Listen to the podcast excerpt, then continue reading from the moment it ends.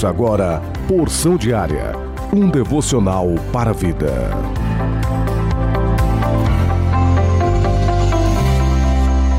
Com muita alegria, eu quero vos cumprimentar com a graça e a paz do Senhor Jesus Cristo neste domingo, dia 23 de janeiro. O plano anual de leitura bíblica se encontra em Gênesis capítulo 46 e capítulo 47, Salmos de número 19 e Provérbios capítulo 4, do versículo 14 até o versículo 19. Mateus capítulo 15, do versículo 1 até o versículo 28. A nossa porção diária deste dia tem como título Quando tudo parece dar errado, baseado na leitura bíblica do Evangelho de João, capítulo 11 e o versículo de número 3, que nos diz: Mandaram-lhe, pois, suas irmãs dizer: Senhor, eis que está enfermo aquele que tu amas.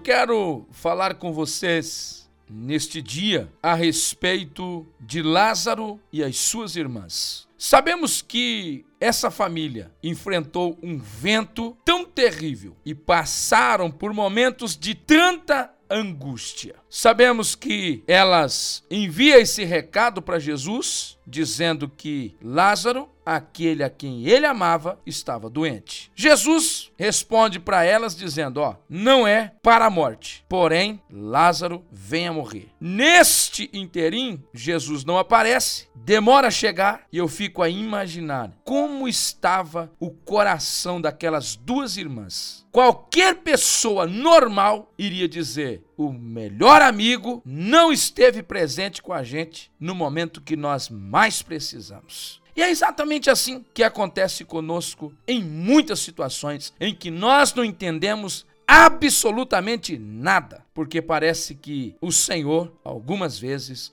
nos esquece. Mas eu quero dizer para você, não é só com você que isso acontece. Aconteceu com essa família, a família de Lázaro. Aconteceu isso com Abraão e Sara, uma promessa que parece que nunca iria se cumprir, levou só 25 anos. Parece que Deus estava demorando. Parece que Deus não se lembrava deles. Lembra dos discípulos? Em meio à tempestade, no meio do mar, Jesus aparece que hora? Na quarta vigília da noite, ou seja, ao amanhecer do dia. Lembra do Jairo que Jesus está indo para curar a sua filha? Houve um acontecimento no meio da estrada, Jesus atrasa e a filha, quando ele chega lá, já está morta. São situações que nós não conseguiríamos entender ou explicar de forma alguma. E quem sabe é exatamente isso que você está vivendo hoje. Alguém até te pergunta: aonde está teu Deus? E até dizem: Onde está teu Deus que não evitou a tragédia, que não evitou o acidente, que não te livrou do prejuízo, nem da morte ou até mesmo da doença? São situações que nos constrangem. E parece que tem hora que a tempestade desaba sobre a nossa cabeça. Nossa família é alvo de ataques, perdas, prejuízos, acidente, lutos, filho sai da igreja, oramos e nada acontece. Aliás, parece que ainda piora. Suplicamos por alívio, mas a dor aumenta. Buscamos refrigério e as coisas parecem que aquecem ainda mais. Eu quero dizer para você, em meio a essa angústia, em que você está vivendo, em que você tem orado pelo seu casamento e você está vendo o divórcio à porta o mais perto possível, você tem orado pelos seus filhos e parece que cada vez mais eles pioram. Você tem clamado por uma porta de emprego e essa porta não abre. Você tem orado pela igreja onde você congrega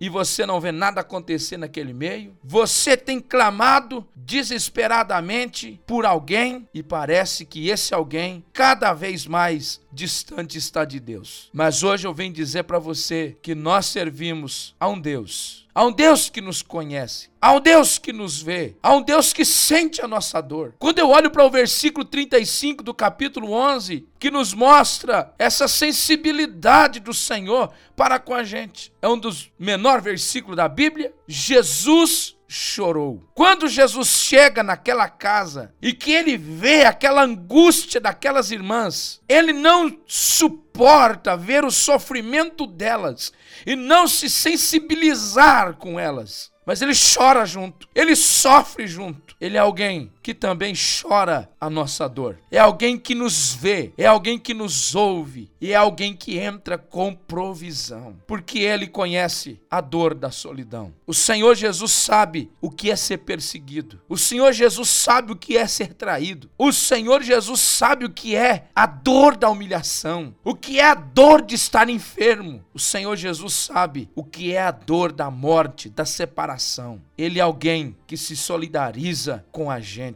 Ele é alguém que sofre com a gente. É alguém que chora com a gente. Ele tem compaixão de nós. Você consegue imaginar lágrimas dos olhos de Jesus pelo sofrimento de alguém? Pois é, ele se sensibiliza com o nosso sofrimento, com os nossos traumas. É alguém que está disposto a nos trazer um alívio uma esperança. Por isso, eu venho até você hoje para dizer: nem tudo está acabado. Não é o fim, não é o fundo do poço para você. Ele vai chegar e a hora que ele chegar, você vai entender que apenas parecia que tudo estava errado. Mas ele chega na hora certa, no momento certo, com a resposta certa. Porque a palavra impossível não está no dicionário do nosso Jesus. Ele é o Senhor das causas perdidas, das causas impossíveis. Quando ele olha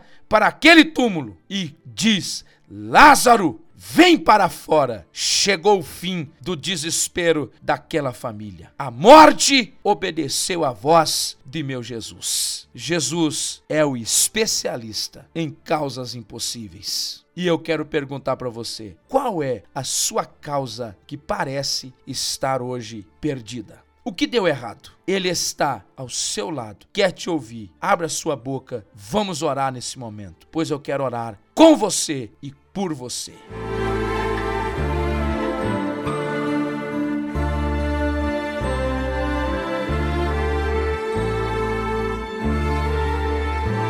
Deus eterno, em nome de Jesus, tu és o conhecedor da causa deste meu irmão. Hoje, literalmente, parece que tudo está dando errado. Nada dá mais certo, nada acontece. É o fim de uma caminhada. Senhor, ele até desejou a morte, não mais viver, não suporta mais. Mas neste dia, Senhor, eu te peço, traga o alívio, traga paz a esse coração, esperança para essa alma aflita. Acende no fundo deste túnel uma luz deste dia, em nome de Jesus, e que ele possa viver o que o Senhor tem para ele e para ela, em nome do Senhor Jesus Cristo, assim eu oro. Que Deus te abençoe e que você tenha um ótimo dia.